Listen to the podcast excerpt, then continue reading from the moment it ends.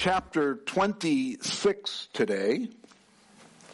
Paul is now in this um, auditorium before these governor Festus, and the king is there, King Agrippa, uh, Herod Agrippa the second. His sister, who is his wife, Bernice, is uh, there. And then there's all kinds of other people that are there with them. They would have uh, their military leaders would be there in the auditorium. The um, the court people would be there in the auditorium. So there would be a lot of people uh, in the auditorium as Paul is now going to give a testimony. He's now going to present to Agrippa. And uh, he loves doing this. He was told by Jesus you're going to go before kings and leaders and Gentiles and, and Jews, and you're going to give the gospel. And so this is what he looks forward to. He, he wants to do that. And so this is his environment that he loves to be in. So he's already appealed um, to Caesar when he went before Festus and the council came from Jerusalem he appealed to Caesar because Festus said, Hey, do you want to go to Jerusalem and present your case there? And Paul knew that they were out to kill him if he went to Jerusalem. So he said, No, I'm a Roman and I'm appealing to Caesar. And so he uh, had already now have this assignment. He's on the schedule to go to Caesar. But it started with being arrested in Jerusalem. And when he was arrested there, uh, there was the uh, Claudius Lysias was the commander uh, of the Antonia fortress there, and he had to come and rescue Paul because he was getting beat by these Jews that wanted to kill him. And so they had a council there that council, the Jewish council, the Sanhedrin, the 70 leaders of the Jews got together and presented their case before Claudius Lysias. He's the commander of the fortress there. So uh, when he couldn't come to a resolution and he didn't really know what to do at that point, he decided to send to uh, Paul to Felix. Well, this was also because they found out there were 40 guys that wanted to kill Paul, and they took an oath to kill Paul. And so he got Paul out of there, put him uh, with a group of hundreds of soldiers, and got him to Caesarea, where he is now. And so he gets to Caesarea and um, at that point, Felix was the governor. And so Felix calls this group, this council, to come there and present their case against him. And they presented the case against Paul, and there wasn't enough to convict him on. So you would think he would, they would set him free, but they don't set him free. And Felix keeps him in prison for two years, and then Felix eventually um, is um, then succeeded by Festus, who is another governor, comes in, and as he comes in, he's like, all right, what do we do with this guy? And once again, the Jews said, hey, we want to hold court against this Paul. They weren't giving up, even after two years. They wanted to make sure that he was put to death. So the council comes before Festus. They present their case again. And Festus is like, I don't see it. I don't see what the reason is that this man should be put to death. So that's when he appealed to Caesar. Now King Agrippa comes to town and he Festus tells King Agrippa, hey, we have this guy that was held over from Felix. And he's here in prison. He, he's here in custody. He really wasn't in a prison at that point. He was under guard, but he had a place that he was staying in in Herod's palace, and um, or in uh, Festus' palace, and he's there at the governor's palace, staying in this place. But he has access to his friends to come in and out. The servants would come in and out. Uh, the the guards would be there. So he had an audience that he was able to share the good news with constantly. And so now King Agrippa comes to town and they are now getting, Paul is now getting to stand in front of King Agrippa and give him the testimony. This time, the council isn't there. He's being brought before Agrippa, Festus, and all the other people without any real counsel. So this really isn't a real trial. It's more uh, of just a, a hearing of to hear what Paul has to say. Today's message is titled Same Accusation, Different Trial. We continue our study through the book of Acts with chapter 26 in verse 1, where we read, Then Agrippa said to Paul, You are permitted to speak for yourself. And so Paul stretched out his hand and answered for himself. Now, I, I, thought that was interesting. Stretched out his hand. What, what does that have to do with anything? Why does that level of detail provided in our Bibles that he stretched out his hand? Well, later on, we're going to hear that Paul was in chains and he says, I wish you would agree with me, you would believe what I believe, and I wish that you had the same thing that I have, the same, except for these chains. And so we know he was in chains. And so here he is stretching out his hands, maybe to show, hey, I'm, you know, I'm here before you, and he's in chains. So maybe that's why. Maybe I made that up. But anyway, it says it here in the Bible, so we're going to go with it. I think myself happy, King Agrippa, because today I shall answer for myself before you concerning all the things which I'm accused by the Jews, especially because you are an expert in all customs and questions which have to do with the Jews. Therefore, I beg you to hear me patiently. And so here it sounds like he's schmoozing right? It sounds like he's trying to get on his good side. Not so. You see, what he really wanted was King Agrippa to understand that Paul recognized who he is and his knowledge of all things Jewish. Uh, that's important because as Paul gives a testimony about his background, he knows that this man who was a Jew. Now, he, he, was a Hellenistic Jew. He was a, a, Jew that didn't follow like an Orthodox Jew, but more uh, like a Greek Jew. So he believed the things, but he still lived like a Greek. And so that's what a Hellenistic Jew is, and, and that's who King Herod uh, was. That's how he lived his life.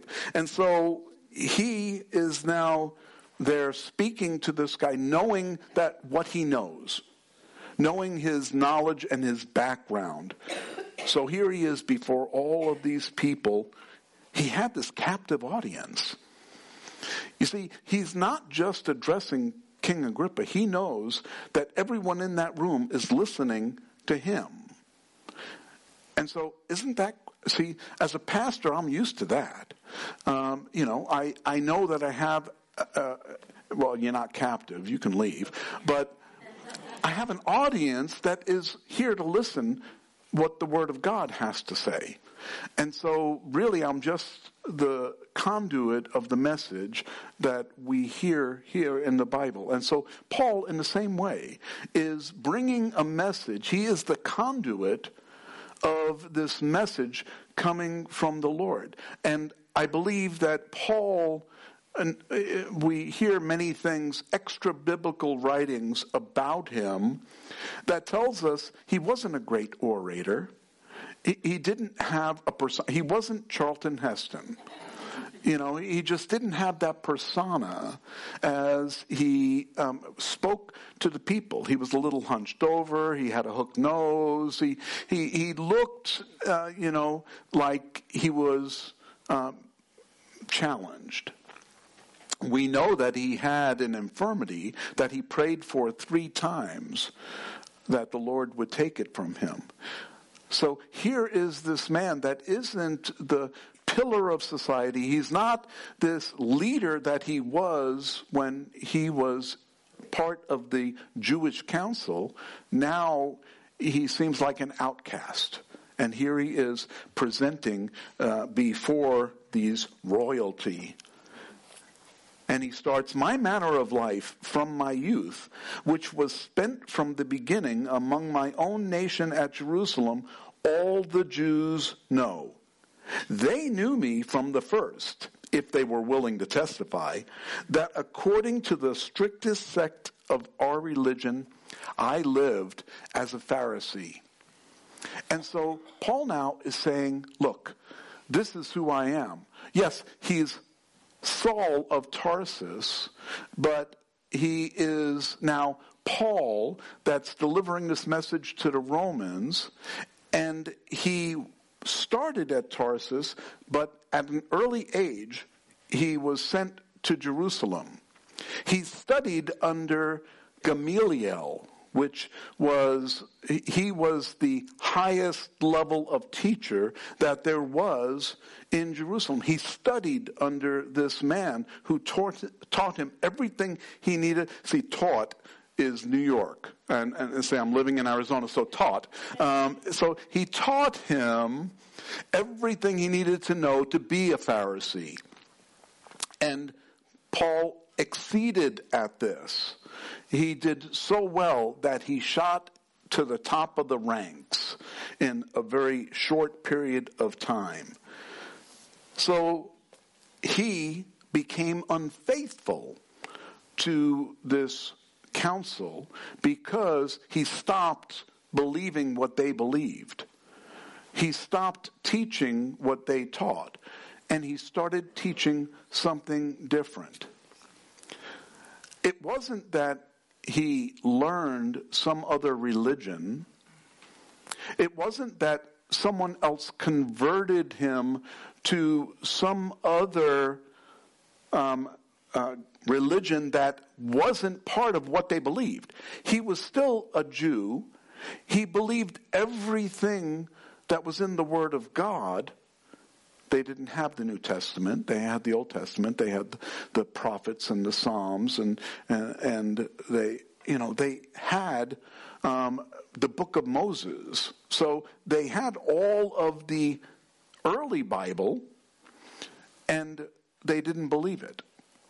They didn't trust that the Messiah was going to be coming and he was going to suffer and he was going to die.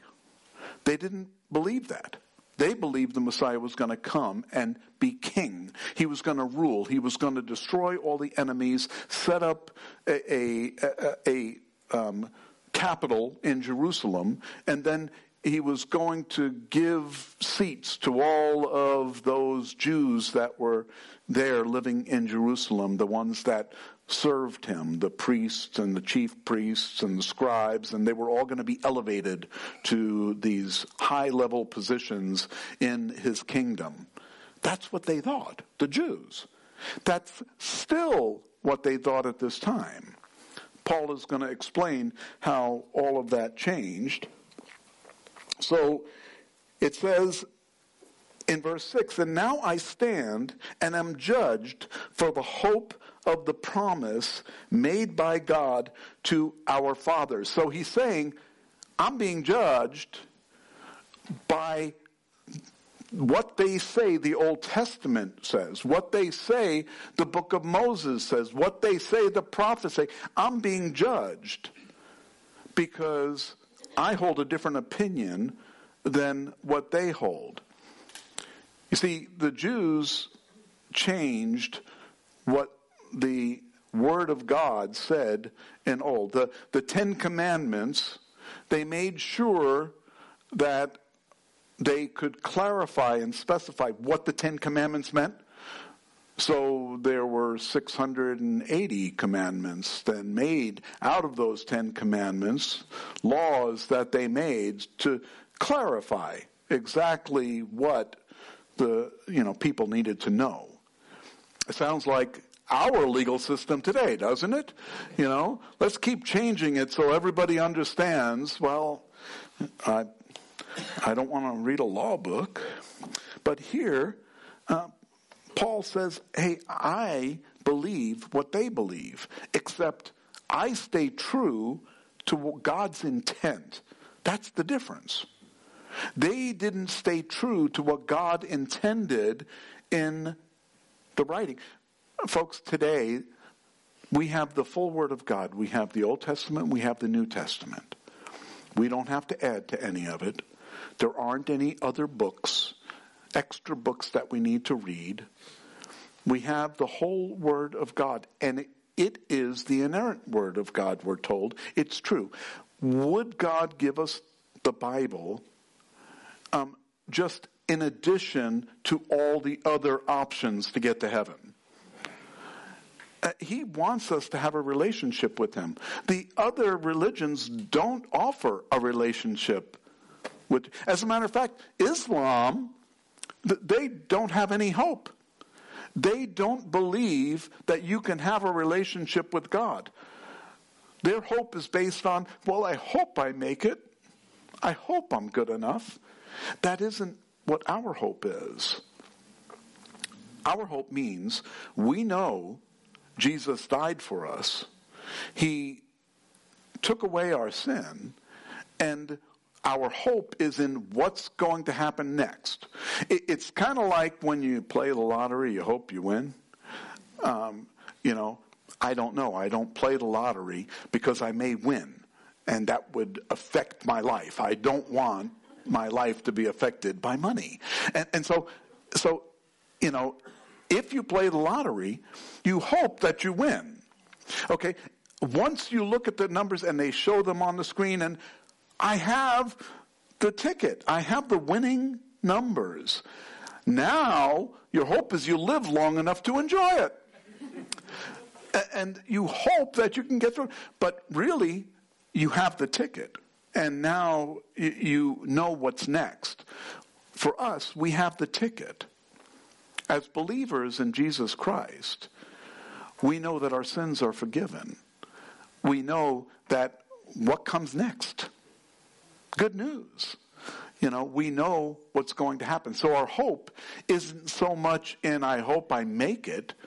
We're guaranteed that as believers in Jesus Christ, as those who have accepted Him into their lives, we know we've got that part down. Uh, you know, we just need to focus on what's coming next. That's really our hope is the, the heaven that we're going to be experiencing. Can you imagine what that's going to be like? I can't. I mean, I try, but I can't even imagine. So when Paul presents things, he's presenting from the point of view that I already have the hope. This is um, my knowledge of Scripture, my relationship with God has given me a hope of what's coming next. I'm looking forward to what's coming next. That's what his hope is about. And so he says, Now I stand judged for the hope of the promise made by God to our fathers. To this promise, our 12 tribes earnestly served God night and day, hope, uh, hope to attain. For this hope's sake, King Agrippa, I am accused by the Jews. So he's saying, because of what I believe, because of my hope, that's why the Jews are accusing me. And that was a true statement. That was a fact. He wasn't making things up. He was saying, the Jews don't like me because of what I believe and because I how how I hold fast. Do you know how many different denominations and variations of belief within the Christian title that we have in our country. There are many different kinds of Christians. There are different denominations. You have Methodists, Presbyterians, you have Lutherans, you have all these different religions. And even within those denominations, there are big variations. There are some that believe, oh, you can, um, you know what? It, it doesn't matter if you're homosexual. You can be part of the church. You could even lead the church. That doesn't matter. You can, um, I'm not going to go into details. You can be whatever you want to be, and we'll accept you. And then there are other groups within the same church denomination that say, no, you can't do that. That's not what the Bible says. And so they have separations and breaks and splits and so on and so forth. There are some that don't believe that the Bible is the Word of God. They believe that it's all allegory. And so Jesus didn't wasn't born of a virgin. He didn't die on the cross. He didn't die for your sins. He wasn't perfect. They believe that he, he had sin. But, you know, he, he worked really hard at it. And he was a good guy. He was a good teacher. Well, either he was a good teacher or he was a liar. So, you know, there, there's no in between. We know Jesus because we not only read about him because he lives within us, and the truth is in us. He is the way, the truth, and the life. No one comes to the Father except through him. That just disqualified all the other religions. I didn't do that. He did. And so we can be viewed as haters because we don't accept all the other religions out there. We don't accept all the other options. We can be viewed, you're a hater because, you know, I don't hate anyone. I love them. I want them to believe what I believe. I want them to trust in the same Jesus that I know because he is the way, the truth, and the life. And no one comes to the Father except through the Son. That simple. So when people say, well, I, am I'm not ready for that. I don't, you know, I don't believe exactly that. Well, this isn't my opinion. I'm, I'm not just giving people my opinion. I'm reading the Word of God to reach this conclusion. And, and so everyone has free will. That's what free will is about. You have the option to believe what you want to believe. And uh, unfortunately, a lot of people make up their own stuff and they're good with it. So then he says, This is the reason I'm being accused by the Jews. Why should it be thought incredible to you that God raises the dead? So here he's now asking Agrippa, Why do you think it's surprising that God raises the dead? See, I think that Paul knew, it wasn't incredible to Agrippa. Agrippa could understand that. He could agree with that. And so, knowing that, um, he was really trying to get Agrippa to recognize this. Why would it be? It's more of a rhetorical question. Why uh, would it be so crazy to believe that? So now he's going to relate to the king. He's going to show how they have, they're like minded here. In verse 9, he says, Indeed, I myself thought I must do many things contrary to the name of Jesus of Nazareth. This I also did in Jerusalem, and many of the saints I shut up in prison, having received authority from the chief priests, and when they were put to death, I cast my vote against them. And I punished them often in every synagogue and compelled them to blaspheme and be exceedingly enraged against them. I persecuted them even to foreign cities. And so he's not bragging.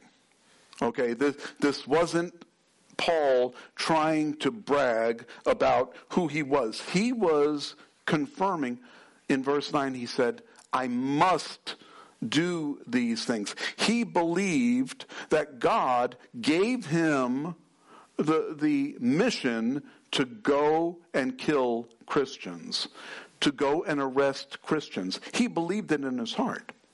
He believed that he was righteous in doing what he was doing.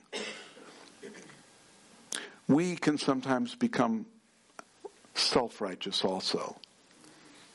We can sometimes believe that what we're doing is more important than what God wants us to do. We come up with a plan, and, you know, God says, hey, that's not my plan. You know, that's, you know, but you go ahead with your bad self. Uh, you know, hopefully you'll wake up and then you'll come back to reality. I know that as a I've been a Christian 40 years, and I know that there were times in my walk with the Lord that I was like, "Hey, come on, God, let's go do this," and He's like, "No, I, I've got this other plan. It's better." And I went ahead and did my own thing. And then when I realized I was standing in a field by myself in the dark, it was like, okay, Lord, where are you? I'm, I'm right where you left me. Come on back, and and we'll we'll go again. You know, we'll we'll take the walk again. That happens to every one of us. Every one of us can remember a time in our lives where we just felt like I'm separate. I'm not where I need to be. And you know, how do I get back there? Well, Jesus didn't move. He's right where he has been the whole time. I'm not selling devotionals to make money because they're $10. They cost more than that. We have the devotionals back there for you to spend time with the Lord, to read what others that have had experiences with the Lord, uh, they write down, and a devotional really is just their experiences, their um, their learning, their knowledge, their testimony in the Lord, and now they're writing it down so you can read it and say, "Oh, I've done that. I've gone through that. I've been there." And so when they when you experience that, you can say, okay, this actually gives me hope because someone else was just as stupid as I was. you know, and that happens to all of us. We sometimes we need to hear from other people that they struggled in, in the same things that we have. So in verse 9 he said, I indeed I must do many things contrary to the name of Jesus of Nazareth. And he did them in Jerusalem, and then he was arresting them. He even put them to death. And he said, and when they were put to death, I cast my vote against them. You know what that means? That means he was in the council. He was part of the Sanhedrin. It, it isn't a Jewish vote. They don't send out ballots. Should we put this guy to death? And, and everybody has to fill out their ballot. There are 70 of these Jewish leaders. They were Sadducees and Pharisees in this group of 70, mostly Sadducees. And so here they are in this group, and they would come together and they would decide the fate of who it is they want to put to death or whatever the case may be. But he always, you know, voted against Christians. You know, so when we hear that, we think, oh, so you're a murderer. A murderer wrote all of these scriptures. All of well, there's hope for me. I haven't murdered anyone yet. You know, they they say, uh, you know, Jesus, hey, if you have hate in your heart for your you're, you're guilty of murder. You know? So I guess I have in that context, you know, that, you know, all of us are guilty of something. Here's the funny thing is that all that means is that we're all sinners in need of a Savior. And all of us can be forgiven of no matter what it is. No matter what we've done, no matter what sin there is, we can all be forgiven. Praise the Lord. And, and so that's why he came, so that we could be forgiven. And then he said, I punished them in every synagogue. He went and persecuted them in foreign cities, and he caused them to blaspheme the name of Jesus. You know what this is? This is a picture of the Antichrist in the tribulation period. He is going to cause everyone to get a mark on their hand or their forehead, and they have to deny the name of Jesus. And they have to worship him. So when people say, oh, you know what? The vaccine is the mark. The vaccine is not the mark because when you go to get the vaccine at Walgreens, they don't say, okay, can you deny Jesus, you know, and then you, we'll give you the vaccine. No, they don't do that. But the vaccine is a great way to get people used to just following orders. You know, it's just a way that they're, they'll come up with new ways to do that. Going, it's just going to keep expanding. Don't worry, you're going to be in heaven because we're not going to ever see the mark. As believers in Jesus Christ, we're gone before the mark is distributed. So don't worry about that. There is not a lot of fear there. But Paul, he was doing the same thing that we're going to expect to see in the future. Then he continues in verse 12 while thus occupied, as I journeyed to Damascus with authority and commission from the chief priests, at midday, O king, remember he's speaking to these people, he's giving his testimony, I saw a light from heaven brighter than the sun shining around me and those who journey with me. We're, we live in Arizona. You've been out there on the road in the desert when the sun's shining. There's nothing brighter than the sun. You know, sunglasses don't work. I mean, it's just bright. This light was brighter than the sun. It shone around them, so it was even brighter than what was already there.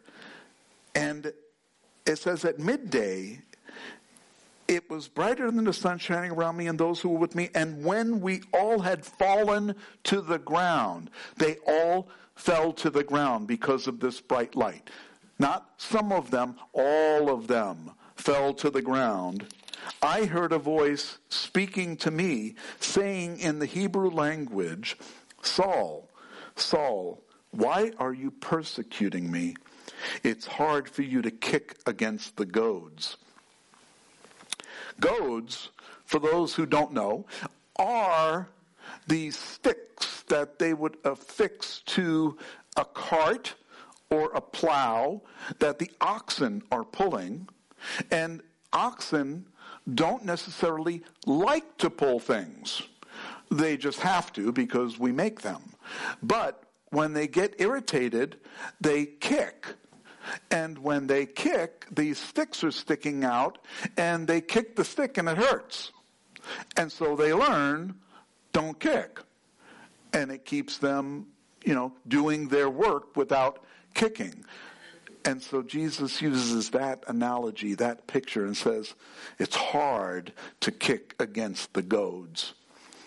And what a great picture of what Paul was doing. He was kicking against Jesus. And so I said, Who are you, Lord? See, he knew. He knew already. First of all, it just got really bright. And I'm hearing a voice that is not attached to a body. And it's coming down really loud. And I can hear it. And he just said, Why are you persecuting me? You know what that tells me? Jesus takes the persecution of Christians personally. He didn't say, Why are you persecuting my children, my believers? Why are you persecuting the church? He didn't say that. He said, Why are you persecuting me? It was personal. And then he said, Who are you, Lord? And he said, I am Jesus who you are persecuting. Can you imagine how Paul felt at that point? Uh, it, you know, because now he not only recognized that he was doing something wrong, but he now understood that Jesus was alive. You see, he had heard the rumors. He had heard that the disciples said that Jesus rose from the dead and that he was seen by all these people. He had heard all of that. But now he's hearing from Jesus. He's hearing his voice. He's hearing what he has to say. And now Jesus is going to tell him what he wants him to know. But rise and stand to your feet, for I have appeared to you for this purpose, to make you a minister and a witness both of the, both of the things which you have seen and of the things which I will yet reveal to you. I will deliver you from the Jewish people as well as from the Gentiles to whom I now send you to open their eyes in order to turn from their darkness to light and from the power of Satan to God, that they may receive forgiveness of sins and inheritance among those who are sanctified by me in faith. And so here is Paul, Saul. Jesus calls him Saul. Why? Well, that's his Hebrew name, Saul. Paul is not a new name. It wasn't like Simon Peter. Simon was given a new name, Peter by Jesus. Okay? Saul, his name was Saul, but his name was also Paul in Roman language. In, the uh, language of Aramaic was really spoken as Paul and Saul by the Hebrews. And so Jesus spoke to him in the Hebrew language, and that's how come he called him Saul. So this is the third time in the book of Acts that Saul gives his testimony. So that's important because back then, uh, they didn't have books like War and Peace. They, they couldn't write, you know, thousands of pages because it was on a scroll. And the longest scroll was still only a certain length. And this is one of the longest books that they were able to write in the New Testament. Uh, New Testament. This is one of the longer books, and so it was stretched out all the way to the end. And remember, we're at the end, and he still wanted to include his testimony again. So this was important. Folks, your testimony is just as important. Because people may not be able to see Jesus by looking at the world around them. They might not have clarity to understand the hand of God in creation. They may not see that. But when they see Jesus living in you, it's undeniable. They can see how we act differently than the world. When trouble comes, how we handle it is an indication of how deep our faith is. If we get all shook up like the rest of the world does, then our faith appears weak. We appear as strong as the rest of the world. Paul has been beaten. He's been shipwrecked. He's been he's had so many things happen to him at this point. He's been whipped multiple times. They, uh, they said 39 times because it was actually 40, but they only whip him 39 to show mercy. Uh, he's had that happen multiple times to him. And so here he is, imprisoned without a crime, and he's living in these conditions that he's in, and he still has joy.